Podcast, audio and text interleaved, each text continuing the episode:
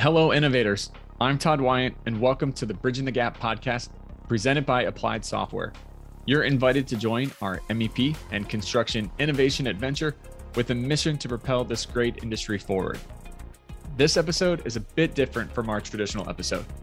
We are airing a conversation that took place during an MEP Force roundtable back in August 2021, where I was joined by past Bridging the Gap guest Travis Voss and Brandon Patterson, along with our friend Adam Davis of Lighthouse Electric. Travis served as the moderator of the panel as we discussed the marketing problem the construction industry has. Hope you enjoy this episode.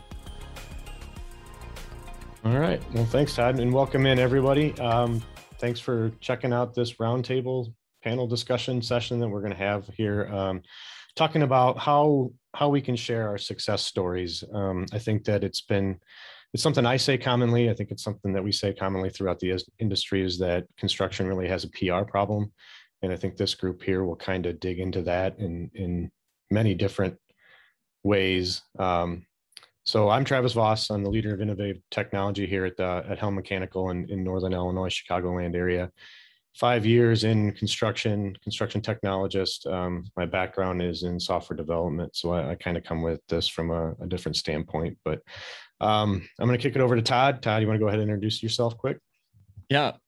Hello, everybody. I'm Todd Wyant. I'm director of creative marketing here at Applied Software, and then I get to host and have fun on the Bridging the Gap podcast, uh, telling stories on construction innovation and the cool stuff that's happening in the industry and MEPs.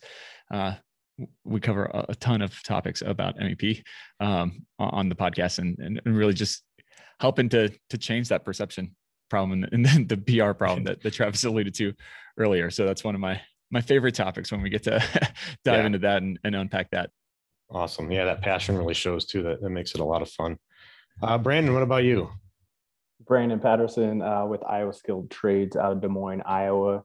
We uh, we're a workforce development initiative started from our local home builders association that kind of does events statewide um, with schools and work on funding things and work through grants and all sorts of different stuff here. Very cool. Very cool. And last but not least, Adam. Hi, uh, Adam Davis, uh, currently VDC manager with Lighthouse Electric based out of Pittsburgh. Um, bringing up the electrical end of this and trying to keep our, our electrical guys in the conversation and, and not to be left out of this whole BIM world. Um, it's been a challenge, especially more 10 years ago than today, but yeah, that's uh, looking forward to having a nice conversation with everyone might as well go back to the professional storyteller, a guy with a, a, little bit of background, I think, in the in the whole marketing world. Todd, why don't you um, why don't you kind of kick off with what what you've learned about telling stories based on on your background, and then kind of take us through through what you've been learning on how to tell those the different stories that you're you're doing with the podcast and and with the ebook that you've put out. Yeah. Uh, well, uh, you know, I, I think the reason why there's a problem in the the storytelling realm of construction is that storytelling is hard and it's it's complicated. And we were chatting beforehand that there's so many different audiences and, and stakeholders that you have to be reaching out to and, and, talking to just internally, not even outside of the industry and, and helping to pull new blood in. Um, and, and so it's it's hard to know how to position the story and, and how to how to talk to them about it and what they they really want to hear. And one of the the first steps that I always talk about when you are trying to give a good, compelling story to an audience, no matter what you're trying to tell them, the first thing is to shut up and and listen. If if you're doing all the talking right out the gate, your story's to suck. you have to slow down and hear what their their pain points are, where they're talking about. So then you know how to start mapping the conversation and, and mapping the examples and the stories and the, the pain points to their their real expressed needs that they're they're talking about. If not, you're just showing up and throwing up of right. what you think their perception or what their pain point is, but you could be way off base and be boring as all get out. Yeah, no, that's a great point. And I think that actually kicks it right right to Brandon then, because with Brandon, when you what you're doing with the skills trades and you're trying to to promote that there in the Iowa and see was it Des Moines area, what what are you hearing that people are telling you that they know about construction and in what how do you recraft your message then to, to fit their perceptions or to push it back on their perceptions. Yeah i think a lot of what we hear is just kind of like maybe broken or like half truths of the uh, the industry. And you know some of that's probably just you know they hear it third hand in the first place. So if you're talking about like a union shop and the pathways you have to go through a union shop or a non-union shop and the pathways you have to go through there they don't fully understand maybe some of like the earn while you learn um, type apprenticeships programs that are out there whether you're on either side of the aisle there or union versus non-union type thing. Um, so it gets confusing. The terminology is like our construction industry has our own terminology and we really probably should try and cross over to their way of, of how they would talk about it and what they would call it to make it uh, you know more clear on what we're talking about. Um, that's definitely some of it. You still hear the stories about the the parents being part of the problem and i think some of that is that we haven't marketed to the parents correctly uh, as well as not marketing to the students correctly but um, yeah it's stuff uh, that we're definitely still seeing out there for sure yeah now, Adam, you touched on something quick that, it, that I want to. When your intro, you were you, you you know we you were saying that that you don't want to let the electricals get behind in BIM. So um, I know you're pretty active out there in kind of the the networking sphere. You and I've bumped into each other well virtually for a while now, but most recently in person. How are you taking some of the successes from the other trades and bringing it back to the electrical world to try to promote more BIM usage? Uh, well, good good question, Travis. I I don't know that there's there's a lot of successes out there from that we can learn. A lot of things we can learn from the mechanical and plumbing. You know, they're a little ahead of us in the integration of technology, BIM, fabrication, workflows, et cetera. Um, so we're glomming onto that success from an electrical, and we have our own nuances. Um, it, it, what I've seen work is those folks get involved with whether it's it's trade trade schools or other college style programs that's what i've found in my networking circles is to they've told me um, whether it's an itt tech which is maybe more defunct now but back in the day that was kind of a, a school we would go to and we'd have these uh, these sessions where all of your work your companies would come in and try to figure out what's best for the curriculum um, curriculum building groups in these tech schools or colleges. And and mechanical all the mechanical folks were already there um, but electrical was getting left out. A lot of architects were there. And electrical was was getting added as we started becoming a bigger part of the building process. Um, and that that seemed to work pretty well in just be creating awareness that there is an electrical component to design construction technology and whether it's on the BIM side, whether it's on the project management side. Um, those types of things really did get some traction with us and helped us stay relevant in those discussions. Awesome, awesome.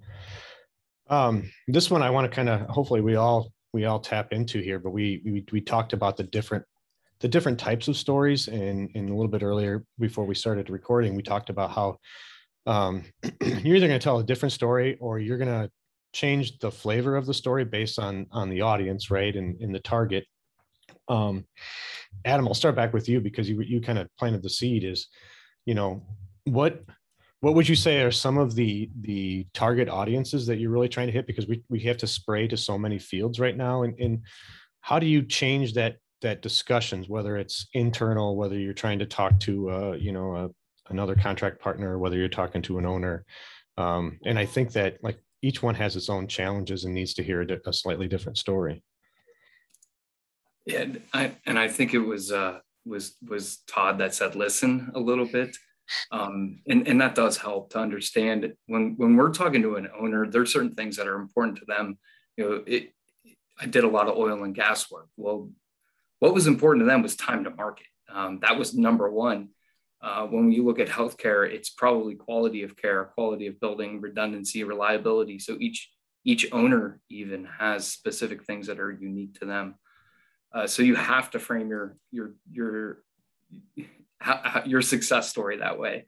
Um, when I was dealing with a lot of midstream oil and gas clients, it was talking more about schedule and commissioning and those types of things that were very uh, important to them. And that's that's that's more cross you know across the industry there, but um, yeah owners have their own requirements and i think there's there we see that with owner conferences. So you have a specific group of folks and a specific story that you would tell at maybe a, a construction user roundtable or uh, maybe an lci where you get more general contractors you get more you get more owners participating in them um, versus going to a local technical school like pittsburgh technical college where, where i am and i'm telling a story there that's more you know gamifying construction to use a buzzword um, and, and what's cool about 3d and how we use the tools that these these younger folks are learning um, and and to make them cool and interesting. Um, maybe the owner doesn't care necessarily about the cool vr aspect of it but but the, the kid in college might might a yeah. little bit more. Create a common data environment for your team with 360 sync 360 Sync automatically transfers, organizes, and archives project files across applications. It is the only way to automatically sync project files between your server, Procore, BIM 360, Bluebeam, or any other platform you use. 360 Sync is the only document management system designed by and for the AEC industry. Users have automatically transferred over 1 million files and over 2 million syncs. Set it and forget it. Create a common data environment for your team today using 360 Sync. Visit asti.com slash 360 Sync for more information. Sure. Brandon, I'm sure you, I mean, you touched both obviously with the workforce side, but I'm sure you touched some contractor groups and maybe even some owners groups. I mean, what stories are you trying to fashion for each one of those? Yeah, I definitely think that there's different audiences, like you said. So um, when we're out there trying to connect with you know businesses we're definitely probably trying to tell them as far as iowa skilled trades goes maybe like our history our our success of getting kids in our programs and to our events and things like that. So they see why they should get involved with us. Um, but as far as like the other different groups i mean you kind of have all of these different types of marketing campaigns that you could run. You, i mean you have like a general awareness campaign which would be for like just the you know general public that you would put out on the radio or football game or whatever about the you know the types of things that you know are available in the skilled trades. And then you have your schools and your counselors that you should probably be actively marketing to as far as that group of people who has that influence over those students that will be entering the workforce. And then you have you know like your recruiters or your business owners like you said and you would market definitely different to them too. And you know with students obviously we're going after things like tiktok you know, with a with a something with recruiters or something with the businesses, you know, on the social media. Todd side. needs to do a dance. Yeah, it's crazy, but they work. Uh, you know, and then with like recruiters or or business owners, you know, you'd be going after, you know, obviously like a social media side, like the LinkedIn and stuff like that. But then um, you could still use like video marketing campaigns and kind of that still crosses over some of the other ones as well. But we're definitely social media heavy. We're definitely uh, have a lot of video content out there and continue to create more and just try and find new ways to go where those people are instead of have them try and come to us and find us, which is harder to do. Sure. Todd, what do you want to add on there? Because you, I mean, you you're obviously the, with the podcast, it's it's it's really focused on that innovation standpoint, but you still have to to target multiple office or multiple multiple listeners and and kind of what that innovation means to you know we say it's the innovation in construction but again like we all just spoke like there's several players inside of that. Yeah. Well um, well i think that that maybe the number one mistake that most people make when thinking about a story or uh, any type of narrative that they're trying to, to get across is you are not the hero of the story. Don't make yourself the hero of the story. And it's such an easy temptation for us all to to fall into because we want to tell what we're doing and our side of it. And um but it's it's a big mistake. So don't do it. Mm. no matter how you're you're positioning it uh, you are the guide in this story. And so Brandon, I, I love what you guys were were saying there of you, you are shifting even the channels and the tactics that you're going out to to meet your audience where they're at. And I think that that's the the key there is meet people where they're at, meet them with uh the, the, the different kind of, of stories that they're they're trying to tell. So Travis, for your question on the how do you kind of rephrase innovation, I, I asked some common questions every single podcast, and you're getting very different perspectives every time those questions are are asked. So like the final question on on any episode is is what does innovation mean to you? And seems like such a simple question, but it is amazing to me how many people give me a very different answer. And I'm still hearing 100 plus episodes, still hearing right. new answers that I'm like, oh, I've never thought about that being tied to, to innovation or nobody's said that before. And so having kind of those those common themes that you are coming back to and hearing it from those different vantage points.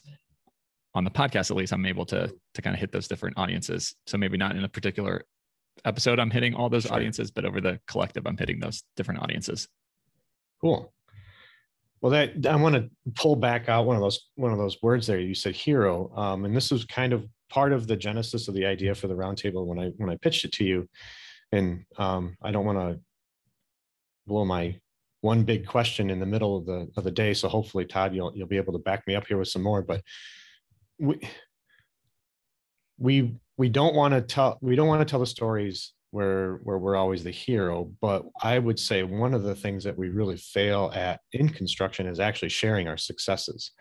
Um, you know, I don't think that there there's pockets here and there of a successful IPD project or a successful technology implementation and the technology implementations are, are getting a little bit more um, and that's probably fueled more by the software companies than it is the contractors honestly. So um, maybe we'll go back around the horn again and, and, get each of your insights but why why do you think that there is such um, why do we have such a difficult time sharing our own successes? And, and maybe some of it is even want not even wanting to toot our own horns but i think that there's more to it. And and i'm talking about big and little successes. I, I, don't think that we do a good job of sharing all of those. Ty, you want to kick it back off? Yeah. Uh, well, I, I, think the humility aspect is prevalent. Uh, I, I, don't think that that's the the full aspect of it. it's one of the parts of the construction industry that I really like and appreciate is that there is this um, humility that kind of runs through the industry of you know people are just trying to do their job get the building built and and move on to the next thing that they're they're not sitting there just kind of staring at themselves and saying look at this let's build a big monument because I, I built this building. Uh and and that's noteworthy um but it has this pitfall and, and this problem is that it's it creates this passiveness in the industry and kind of uh, outsources the storytelling and the narrative to people that aren't in the industry and know what's going on. I also think uh, the, the second part of that is is misery loves company, and so it's easier to tell the, the negative stories and and relate on on that level. Maybe going back because of the humility aspect, you don't want to be seen as a, a braggart sure. or you know right. tooting your own horn there. That it's kind of becomes the, the lowest common denominator is the the easy thing to talk about. Well, and I think, and this just popped in, and, and Brandon, I hope you jump in too here, is that the the fact that um, some of those times when we've been to conferences and there is the the the whatever the 10 10 billion dollar gc up there telling this big success story it feels kind of disingenuous right? And i think that we're we're a little afraid of, of coming off of that. Um, brandon have, have you found any what do you think of some of the struggles that we have with actually sharing our success stories yeah, I think it's definitely, you know, it's it might even be more simple than what we're making it. You know, it is like people are. I think Todd even said like we're too busy to even, you know, on to the next one, on to the next one. We're really maybe what we should be thinking is how do we share that, uh, share the successes over the length of the project. So when the next one does come up, you can move and you can start sharing those stories, right? Like you could uh, you know, start a hashtag because you can make hashtags searchable and you can they can be branded to your company and then branded maybe to the job site address or the job site name. You can have project managers, you can have laborers, you can have people like that tell the stories throughout the project of the successes and even the negative stuff. The negative stuff is real. like i mean it needs to be controlled you don't want it to come across as you know awful and those types of things but it's part of the job bad things happen sometimes you know orders get missed or delayed or whatever you know stuff happens on a job site and tell those stories too. It's part of um, you know what happens. And i think we need to you know take back i've said it before is take back some of the control of who's sharing our our stories and things like that. We need to control those messages instead of just giving them to you know may, maybe a marketing company or somebody that doesn't know anything about these jobs. Uh, we need to put it in the hands of the people who are actually on the job sites or part of that business and tell those stories. So i think that um, that's definitely part of it for sure. Yeah, I think you have to be authentic in in how you're telling the story. So, Brandon, to, to your point of, of sharing some of the the bad, there's nothing wrong with that. No, you know, be realistic in, in what you're doing. And I think Travis, I think that's why some of those, uh, you know, big flashy pie in the sky presentations at, at conferences kind of fall flat. Is it's too big and too grand that mm-hmm. the most people can't relate to. So it it looks cool. That's a, a cool project, but nobody's going to go back in and really implement most of that in their day-to-day job. So it seems unrelatable and unattainable. And so people just kind of throw their hands up and go, well, you know, it's a flash in the pan. Right. Yeah. And in my world where we're trying to catch the next generation of the workforce or kind of get the schools and the counselors and the parents and stuff to uh, see it and like what we're putting out there is it's nice to see the stories of somebody who maybe started as like a deck builder or a shed builder and then follow his story or her story throughout maybe uh, Instagram or Facebook or wherever they post a lot. And then five years later, all of a sudden they're building custom homes and it's the process. Or maybe they started as a laborer and then they end up being, you know, like a project coordinator or something like that to see their process over the years and see where they're at, the pathway that's what people really want to see is like the the pathway to becoming their own boss especially this next generation of people coming up. Really love the entrepreneur small business minded like they want to be their own boss. So how do we show them that pathway to get there? And you could easily do that through social media and the, and the types of posts and stuff that you put out there every day. I think you hit on something there, Brandon, where it's and, and then this goes back to what Todd said was I mean, telling a human story connects with folks a lot easier than putting a building up there and watching it get built in some other way, shape, or form. Um, but in the construction industry, it's there's a lot of humility. So telling the human story you know, from the first person is is not something that's easy to extract from from our industry in general. Um, so it's a challenge against ourselves, kind of, to figure out how do we tell a story in a way that that feels that doesn't make people feel vulnerable, but makes people have some pride and, and balances that humility versus uh, braggartness that we would want to see from everyone. Um, you know, I, I know projects that I work on, I drive by them no matter who's in the car. And I'm like, oh, I worked on that, or I built that over there. Um, so there is this sense of pride in what you're doing and how you're, how you're, what your accomplishment is. But during the project, the, the lesson learned is what did we do wrong? How can we fix that problem? Let's attack that issue we had. Um, but a lesson learned doesn't have to be a, a, a bad thing. It can be a good thing. And how do we take those good things that are happening during the project and attach a hashtag to it or attach something that helps us tell that story throughout the pro- process. Yeah, it's it's tough. It's not an easy win, but no. yeah, I think we're having a good discussion to try to figure out ways to make it happen. Yeah, I, I think you bring up an interesting point, Adam, of uh, not wanting to kind of tell your own story. So start by telling somebody else's story sure. then too, and, and, make it kind of giving you that arm's length that it's it, it doesn't a it goes back to you're not the hero you're the guide and so you're helping a guide uh, in that endeavor by by sharing somebody else's um, I, I, saw christopher's chat yeah i was going to say something about that i want to get each of yours take on this because it's something i heard about all, i hear all the time if I share all my successes, then I give away my competitive advantage. And, and you know, Adam, I, I would love to hear your thoughts on that before before um, everybody else just jumps all over it because I think, it, yeah, I think yeah. it's worth the, noting. A competitive advantage exists, right? So that that's a real thing. Um, but what's hard to understand, and it took me a long time to figure out that, hey, if today I'm clicking a button and all of a sudden prefab exists in the world tomorrow, right? Um, the the back end that it takes to get from whatever the, the process mapping the the weeks of sticky notes, the the understanding of which softwares are going to integrate to help my workflow happen. Those are the things that take all the time and effort to get that competitive advantage. And in my opinion, sharing that is only going to help you grow your network, grow your process, grow your industry, grow your company. Um, I've always been very transparent. I've seen that, like Todd said, in this industry, it's been very, very interesting that people are willing to share as much as they are, even now more than before, maybe as technologies come in, the social media has blown up in the last 10 years and how we share things.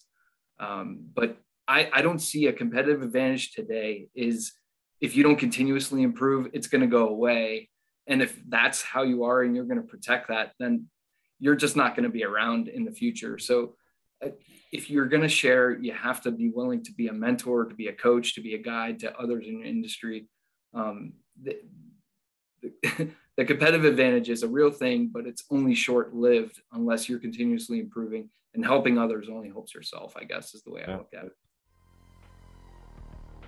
The Bridging the Gap podcast is brought to you by Applied Software. With solutions for the modern project, Applied Software is on a mission to transform industries by empowering clients and championing innovation with real world expert consultants. Their comprehensive array of solutions for AEC, MEP, and manufacturing has a singular focus, helping you achieve higher performance. With software, training, support, consulting, and custom development, Applied Software has you covered. Visit ASTI.com and let them know we sent you. Preach. Brandon, Brandon, you got anything to add to that? Yeah, I think that's something that, you know, we run into here as far as like some of our members would say, well, like, you know, if we offer this and we do this, then, you know, eventually my, we're talking about workers, my workers will leave because I've given them all this education or I've given them all these things. Um, so I'm not going to do that. But to me, it's more about, and, and a lot of the people that I, follow and watch and who are doing amazing jobs in our industry are the people who add the most value you know look at all like and this is not our world at all really. I mean in a way it is but look at how much value gary vee adds on a daily basis to the people of the world for free. And he's got one of the largest marketing firms in the world. So like that added value to me is you know show those things show those processes and you might lose something there but then it was you know it was never that important anyway. Your more business is going to come to you from adding value i think than it is from you know, kind of just holding all your information close to the chest. Todd, I know you got something to to chime in with that too. I more than agree with all that for sure. Uh, I think that the more you hold close to the vest, the more you have to lose, and the quicker you're going to lose it too. But if you share it out, to Brandon's point of what Gary Vee is a, a great example. Um, more comes back to you. And, and even there's a way to share things without saying here's our exact recipe of how we right. do it. And let's just take even basic software. There are like revit.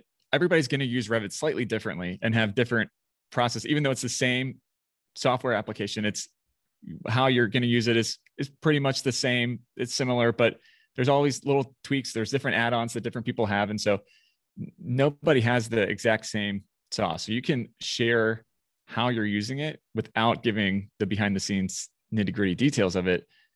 And, uh, you know, really kind of show that, that innovation story and, and Adam, you're spot on with, even if somebody tries to take your, your recipe and they have it exactly, it's going to take them a long time to get right. to where you are when you tell that story. And you're still getting better and improving. So by the time they get to where you told the story, you're, you know, six, seven steps ahead of where you were back then. And so, right. um, yeah, I, I don't think that that's a, that, that shouldn't be that big a fear. It's a great point from, from Darren Young too. And I was going to kind of elaborate it, you know, that, excuse me, um, mm-hmm. your, your competitive advantage from from successful companies that I've seen have, has always been your people and your culture. And to Brandon's point, like you you can train up people with your process, and they they are gonna to leave. But for for good strong companies, if your culture is right, you can you can open up your books wide open. You can show them how to get right A to Z, but nobody's to replicate your process because they don't have you don't they don't have your whatever that is that that is your company and, and they're not going to be anywhere near as successful successful as you are i was going to pivot quick and and see if we can get down to some of the roots of this. And you know I, I talked a little bit earlier about how some of the flashes we've seen where where especially from from the macro level in construction of how we might be able to do construction better. Um, i know we all being in the specialty trades harp about better ways that we can get involved and get involved earlier how how are we not telling those successful stories right so they seem scalable? And i think i'm i'm going to guess todd maybe has some thoughts on on that because I, I think that we we get under this impression that well that worked on that job that worked with with that owner that gc how can we do that better? So it so that if that you know I'll, I'll just keep throwing ipd out there because it seems to be the fancy thing right now is like how do we get more more owners interested in that?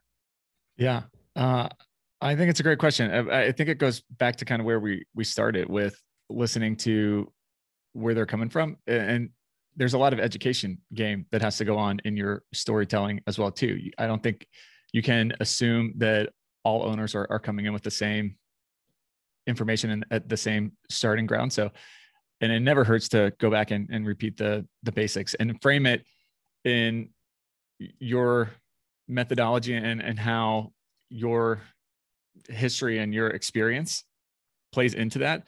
And so I, I, think taking time at the the beginning when you're having conversations with owners and and kind of reframing the conversation in the direction that you're wanting to go instead of allowing uh, assumptions to frame the conversation or um, you know even what the owner is is coming out and, and saying uh, I, I think it's it's taking time unpacking it and really being specific in, in your terminology I, think Brandon, you started it at, at the beginning of talking about the different terms that that we use in the industry and the acronyms and how it kind of means a little something different to different people. And um, I'm a big believer in defining the terms right at the beginning so that everybody's on the, the same page of, of what you're meaning that that term to be.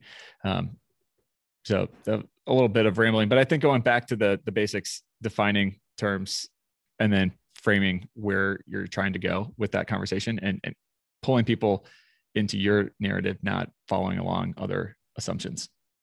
Yeah.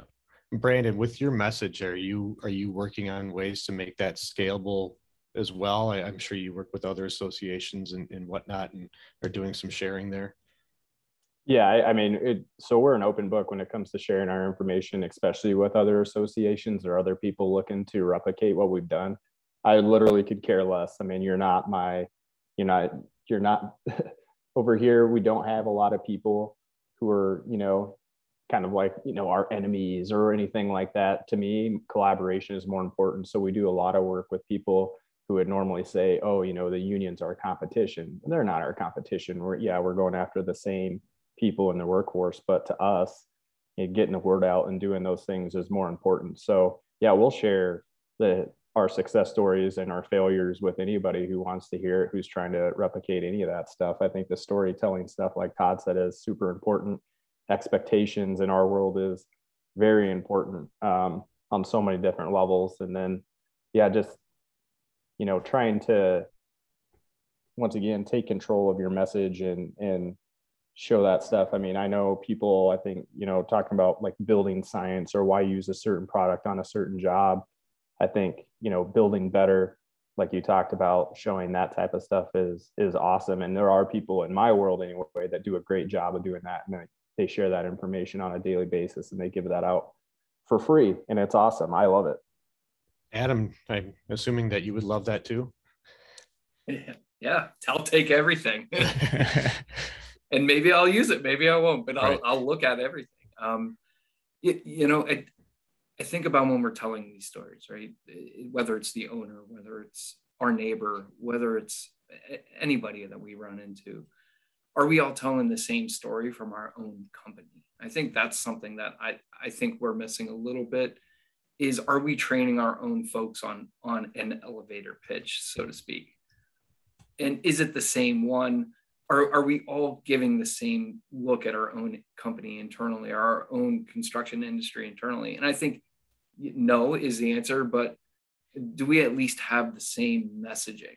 It could be a different story with the same messaging. Um, and that's something that we might we might do a better job at. I'm you know I'm making notes here while while we're having the conversation because you know these are thought processes that we don't stop to have um, during the throes of a battle of a project and and I think it's important that we at least have a, a consistent message and and that's framed in in a story that hits multiple people so but yeah taking and sharing and collaborating is definitely without without a doubt part of my nature and it just goes with the with the industry here I want to stay on the industry topic because I, I, was thinking about talking a little bit more about celebrating the wins internally for the innovation part, but the, the industry topic really keeps hitting. I mean, do we, and I'm just going to throw this out there and everybody just, just go after it.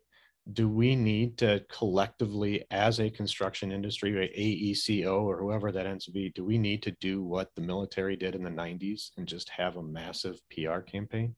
Yes. Todd, you're in charge. yeah, I, I, think that we do because, I mean, and, and it's proven to be successful. Look at like Mike Rowe and, what all he's doing to to push the the narrative. There's a, a hunger there, and there's an audience there that is interested and uh, you know ready to engage in it, but they just don't know. I mean, where do they go to find out anything about construction?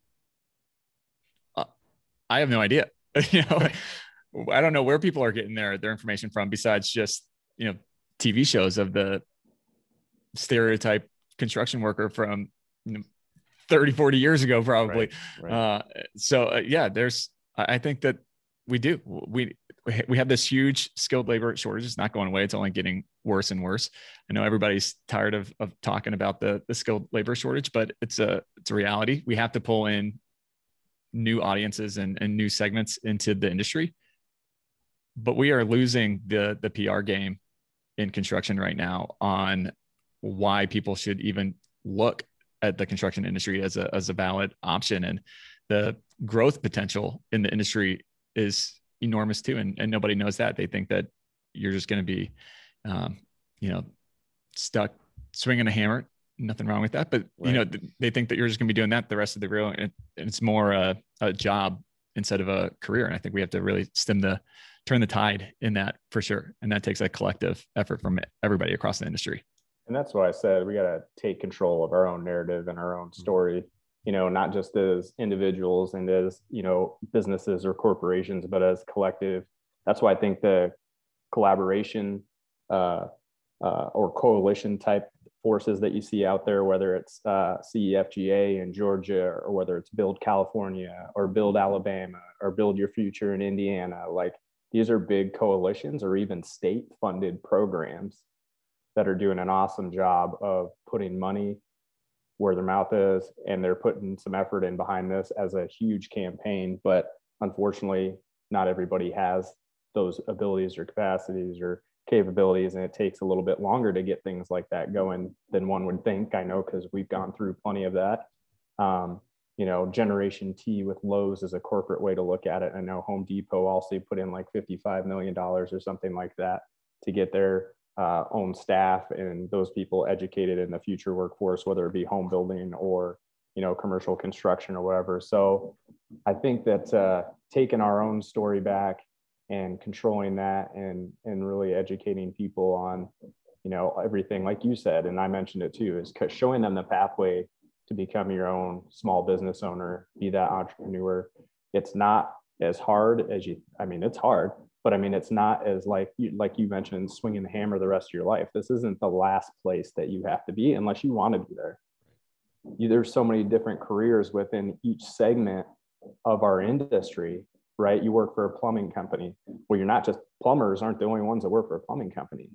You have CMOs, CFOs, you have CEOs, you know, depending on how big it is. You have service techs, you have master plumbers, you have people that are creating what, like if you're doing a commercial job, obviously the BIM mapping and stuff like that. There's so many different pieces of those careers in there. So like, yeah, I mean, you don't have to be stuck in one place the rest of your life if you don't want to be. And putting that message out there and showing those stories is super important.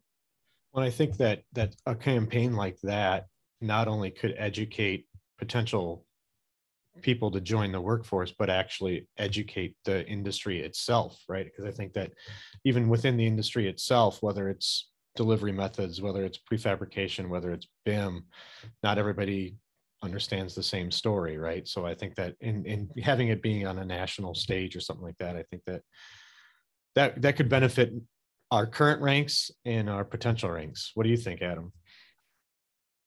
Thinking how, right? um, the the good news is I think we all want it, right? That that's the easy the easy thing is to say yes we i mean we're all sitting here from different parts of the industry and we all agree that that's something that would benefit us um, it's interesting to see you know travis you were there we had mechanical sheet metal and electrical task force all meet together in the same room um, so i think we're understanding the interdependencies whether it's union non-union uh, laborers or technicians service techs whatever owners this whole industry is more interconnected than we think.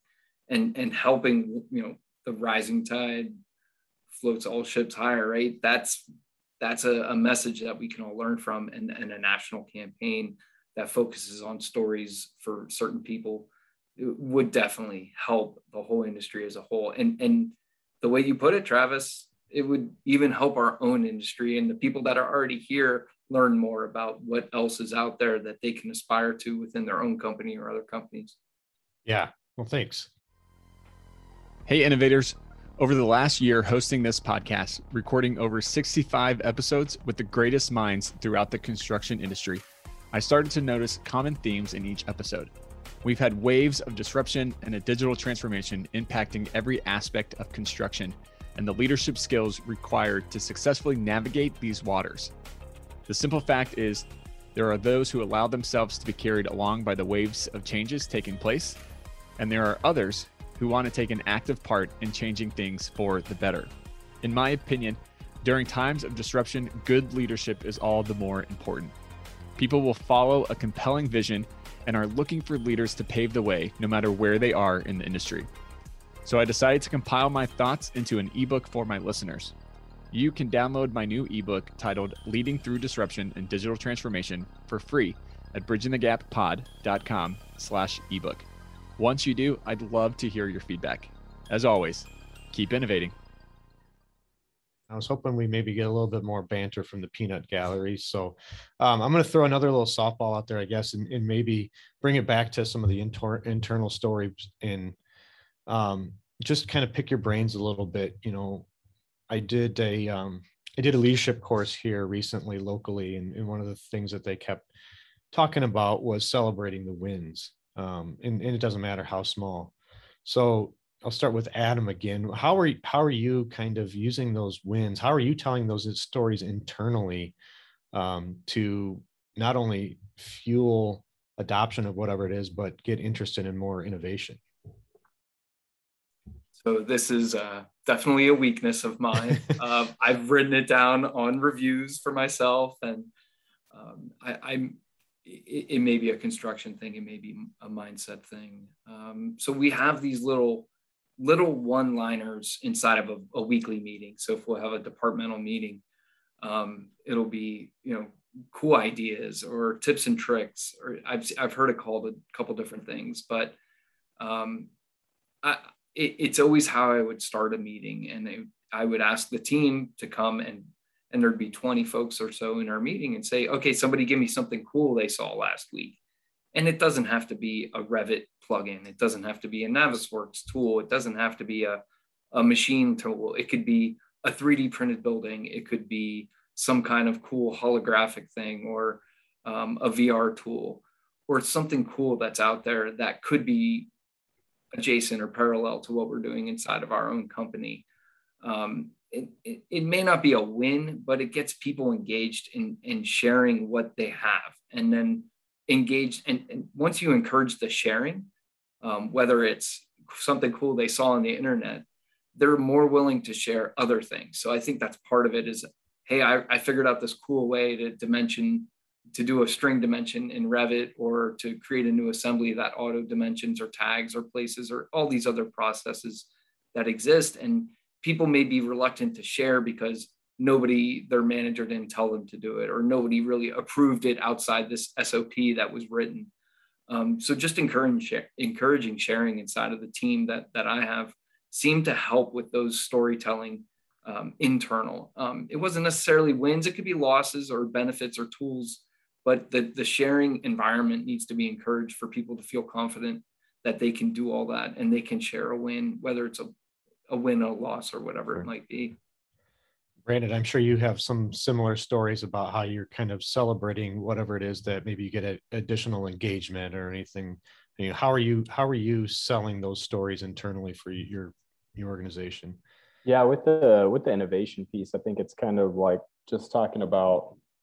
I think goes back to stigma and perception and all that stuff, and not just skilled trades construction, but add in manufacturing and those types of things. And everybody just assumes you're in a dark, dingy warehouse, or you're in a hole, or you're in a you know dark and nasty manufacturing facility when it can be further from the truth in you know today's technolog- technological age like there's so much like pella manufacturing not far from here window manufacturer door manufacturer it's crazy what they have in there i mean they've got the robots from you know uh, iron man and stuff putting things together with humans you know obviously assisting in that and just trying to showcase kind of like some of those things. And a lot of that has to do with your marketing too. So when you're doing your marketing add those pieces in there so people can see them and ask questions about them. So we share you know obviously things like that. And it's just i think it's going to take time regardless because because we're you know 40 50 years behind on the stigma perception train here and people controlling our narrative so we have to start getting that stuff out there and start showing them technology and stuff that's out there now like hilti is somebody who I feel like is doing a decent job right now. They have this little exoskeleton thing that goes on your back that helps people, you know, with the weight of like putting drywall to the mm-hmm. ceiling and stuff like that. So trying to show just those little advances and things like that that help your day to day and help create longevity in those jobs too is super important. What about you, Todd? How are you telling those success stories internally to kind of fan the flames and, and keep things growing there? Yeah. Uh, so this is it more in the, the context of my marketing team, but the, the principle applies, I think, outside can anybody can latch onto this. Um, one of the things that we really like is having test environments and, and little laboratories where go try a crazy idea that you can think of. So we make it a competition because I'm freakishly competitive by nature. So I make everything a competition, but uh, uh, people can come to the table they present whatever idea that they want. Sky's the limit. They have you know a set time frame that they can test whatever. They set their own criteria of this is what i'm testing. This is the benchmark that we're trying to hit this is what uh, success looks like. This is what not a success looks like.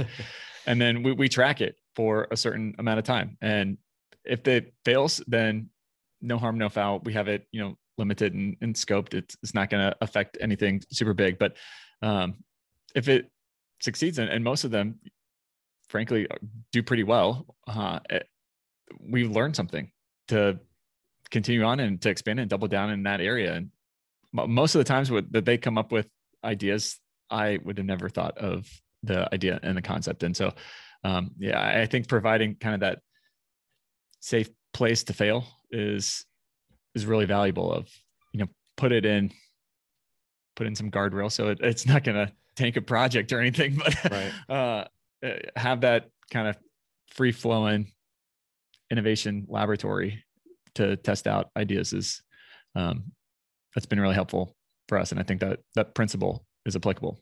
Yeah i think that definitely making people be making people feel comfortable where you can celebrate the win wins and they know that they're not going to be flogged for failing right? I think that that's really important. Yeah because that's the fear i think with most people. I, I, don't there's some people that hate change obviously eh, but there's a, a lot of people want to try something and are willing to offer ideas and suggestions to the table but they're scared that if it goes south then they're going to get all the blame and you know just be beaten. Uh, and a lot of times they, they probably are but I, I, think allowing that that space where they can they can try it out is going to really um really help in that area for sure. As the anonymous attendee here says, uh, you learn more from failure than you do success. So, I mean, I guess that does make a a point. We we've said it a couple times that that when you're when you're telling your stories, um, and and I try to do this a lot as I, have done more presentations lately. Um, you know, tell tell them what went right and be very honest with what went wrong. You know, I I try to be very transparent with that. That we went this direction and it sucked, but we learned this and we pivoted and we went back the other way. So I think there's a caveat to that though, that it's not just acknowledging that it was a failure. It's really being honest and intentional about what led up to that failure. Sure. Because that's where you're going to find the learnings, not just, oh, this didn't work. So scrap the whole thing. Scrap it. It maybe it didn't work because of one little thing and the process could have worked. You just didn't set it up for success. And so really get a lot of different perspectives in on that as well too right to have a full picture on that cool uh did we hit on any of these questions or do you have any questions left todd on your little sheet there that we didn't we didn't bring up uh well brandon brought up something that is is interesting i, I wrote down a, a question while you were talking just a couple minutes ago brandon on you mentioned that we were like 40 or 50 years behind in owning the the narrative well, what do you think led to the kind of fall from grace for construction? When did construction become uncool? Yeah, I don't know when it technically became. I mean, in my world, it didn't ever become uncool because I grew up in it. But uh, you know, the I think obviously it was when you know our schools and counselors and everybody started pushing four-year degrees in college, and it became a profitable business in its own. That uh, people started you know pushing that and you know unfortunately it still exists today where certain ones are are pushing that over the other and during that time while that was happening our industry didn't do anything about controlling their narrative and things then. They they did what they did for the 10 or 15 or 20 years or 100 years before that and never changed anything. They never adapted to what was actually happening and they might not even seen it happening right? But now we're in this whole big thing where we have a generation of people retiring over the next you know five to ten years of the baby boomers and then we had things like the recession or in my world we had thing like a derecho which ripped our state apart last year. And then we already were in a huge place like huge hole trying to find workers. And now you add on the top of the pandemic and some people will go to work and some people won't. So you just it keeps taking this bigger bite out of our workforce and the available people that are out there. And it's like man we're in big trouble. So I think it, it's just a compounding effect. I, I blame my you know family just as much as anybody else. I never saw them do anything more than give a scholarship away, right? When when I was growing up, as far as what they were doing to hire that next generation of the workforce, people just came to them because they're a good uh, business in a town that you know needs workers and things like that. But they weren't out there actively recruiting uh, in like an innovative way or doing something that somebody else wasn't doing. They were just, you know, help wanted signs. And that doesn't work. No, it does not. We've we've actually started to get really involved. Um, I know I know uh, the labor unions and a lot of the groups like yours, Brandon, have, have been, but contractors actually going out to high school job fairs right now. I think that that's something that we've done a lot. In you know, we go to you go to a, a high school job fair and you have 50 15 year olds lining up to put on the hololens and getting them to realize that that what they're seeing is you know you know whatever the mechanical room of the, of the school or anything like that that that has been at least a start but yeah we need to get we need to get back out ahead of that narrative. I completely agree. Yeah i i i, can't help it because i i think about how my my dad and my, my parents always said i had to go to college. And and i guess i tried that and i failed. Um, yeah, we, but but then I said, okay, I need to figure out something else to do, and I ended up going to a drafting school, and then I ended up working in construction, and it wasn't. I never grew up saying I want to be. I wanted to be a race car driver, not a construction worker. but um, but I never had a stigma in my head against construction. Um, but I never had this perception when I was growing up that that was the, you know, the aspiration. Um, I, I think it was a, it was a stigma around it. I was definitely it was definitely a high school um, peer pressure thing too, and I I don't think that's changed. So I graduated in '98. My godson just graduated two years ago in uh, in in 2019 and they had everyone stand up that was going to a four-year school and they had everyone stand up that wasn't and it was 96% of the class going to a four-year school um, so it, it, it, tells us we still have a problem um, I'm, I'm glad we're, we're working through this roundtable to share ideas and thoughts on how to fix it and, and travis i think about high school and, and i think at high school level if you look at and brandon you might I'd, I'd ask you to chime in but when we look at your your you're in high school. When you get to high school or the 11th and 12th grade, when they're into these job fairs, they've already made their decision up on their track, in my opinion. A lot of people have already made up their mind. So how do we target the the K through eight to get them looking differently at construction before they make their decision? And I don't know, Brandon, if you you've experienced some of that. Oh yeah, no, definitely the same experience here. So they do most of the assessments and things like that, where you're trying to figure out your high school trajectory, you know, in fifth through eighth grade, you know. So they already have a pretty good idea of what classes they're going to take for probably the majority of their high school career. And then obviously some people end up changing those things. It's not much different than in college in a way, right? Where you set your major, know what your major is, and things could change down the road. But one thing that probably isn't put in there is construction. Construction is generally probably not one of those things in assessment that comes up. And if it is, you know, in a lot of people's world, those classes don't exist anymore mm-hmm. because they might not even have a shop or a metals class or whatever. So, you know, what happens in that situation when that student gets construction as their field? Be interesting to know what happens. My guess is they just get thrown into something else and, uh, you know maybe probably don't get checked in on as much as they should. Um, but you know we were working on doing things with the department of education. It's one of the best uh, collaborations or relationships that we have and continue to grow is doing things with them statewide and trying to figure out how we can do you know so like right now we're doing a project that is it starts now. We review them in april and then we award prizes in may but it's basically the whole spectrum all the way through 12th grade and it splits at eighth grade and then from ninth to 12th it's a completely different project. So it's two different projects that they can do. It's a design competition and then they're rewarded at the end with the winners and things like that. But just doing small things like that to introduce them to construction in our world in my opinion uh, construction and the trades are stem. So trying to you know collaborate and you know put those two together is important too and what we can do with the, the stem community and stuff like that is you know we kind of just work through that stuff I like Ben's comment, Benjamin's comment here. Like if if we brought back personal finance classes in school that then taught them about loans and interest and you know and debt, then then they might uh, start looking at trade schools and stuff more. I think it would change a lot of people's minds pretty quick. Yeah, for sure.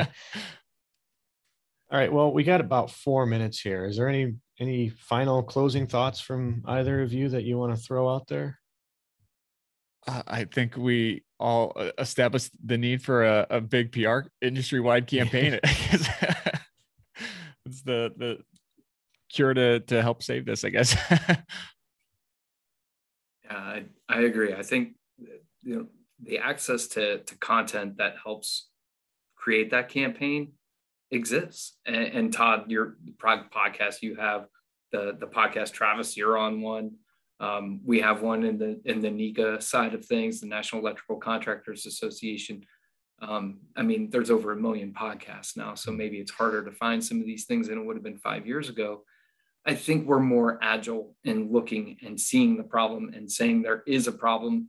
I think there was a lot of denial. I think we have organizations. Brandon mentioned a lot the the, the state education boards. Um, we all have our own associations that we belong to or, or around.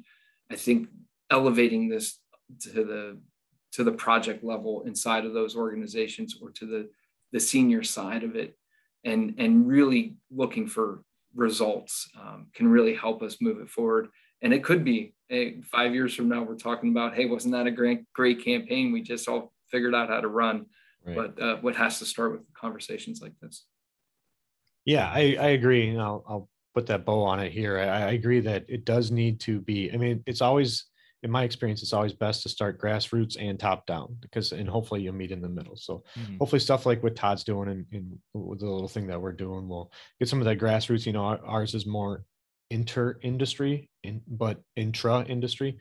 But hopefully that gets enough voices out there in and we work with those associations that we're we're a part of and just say hey you can't just you can't be only a um, um, a negotiating body. You can't only be a xyz you need to be out there actually championing and trumpeting in in pushing this industry into the limelight. Make it sexy again to christopher's point you know. Really show people out in the industry outside of the industry what um, what they can do you know and and yes obviously monetarily that's that's very the most probably the most attractive thing right there is six figures and no debt sounds like a lot of fun. I think we're all advocates now. Everybody in the industry is an advocate. Yes. Go claim that mantle and go take action. Right. Don't be shy right? Yeah. All right. Well we'll wrap it up here. Um, thank you guys. Thank we'll have to thank Brandon later, but uh, thanks for everybody for listening in. Thanks for your your chats and your questions. Um, hopefully you enjoyed the discussion. I, I, think it was a good one, and hopefully it was one that's just uh, kind of the start. We'll keep this thing going, and and Todd will take charge of the marketing um, of all of construction and be the. I like a challenge. it's a good one. All right. Thank you, everybody. Thanks, everybody. And now it's time for my Todd takes from this episode. First take When trying to tell a compelling story, it is so important to first take time and listen, not to respond, but to understand the pain points your audience is facing. Second take It might be a hard pill to swallow for some, but you are not the hero of the story. You are the guide. Meet people where they are and not where you want to appear. Final take in order to change the narrative of the construction industry for the better, we all need to come together, no matter where we are in the industry, with a unified voice to share our stories. That is what will start to provide an accurate portrayal of the industry to those outside. Thanks for listening to this episode. If you are interested in learning more, you can visit our sponsor, Applied Software, at asti.com for more information. You can listen to this podcast anytime by simply going to Apple Podcasts, Spotify, or wherever you listen to podcasts. Also, be sure to check out our website, bridgingthegappod.com. Until next time, I'm Todd Wyant, thanking you for joining us on the Bridging the Gap podcast. Keep innovating. Bridging the Gap is directed and produced by Todd Wyant, edited and produced by Eric Daniel. Bridging the Gap is an applied software production. Copyright Applied Software 2021.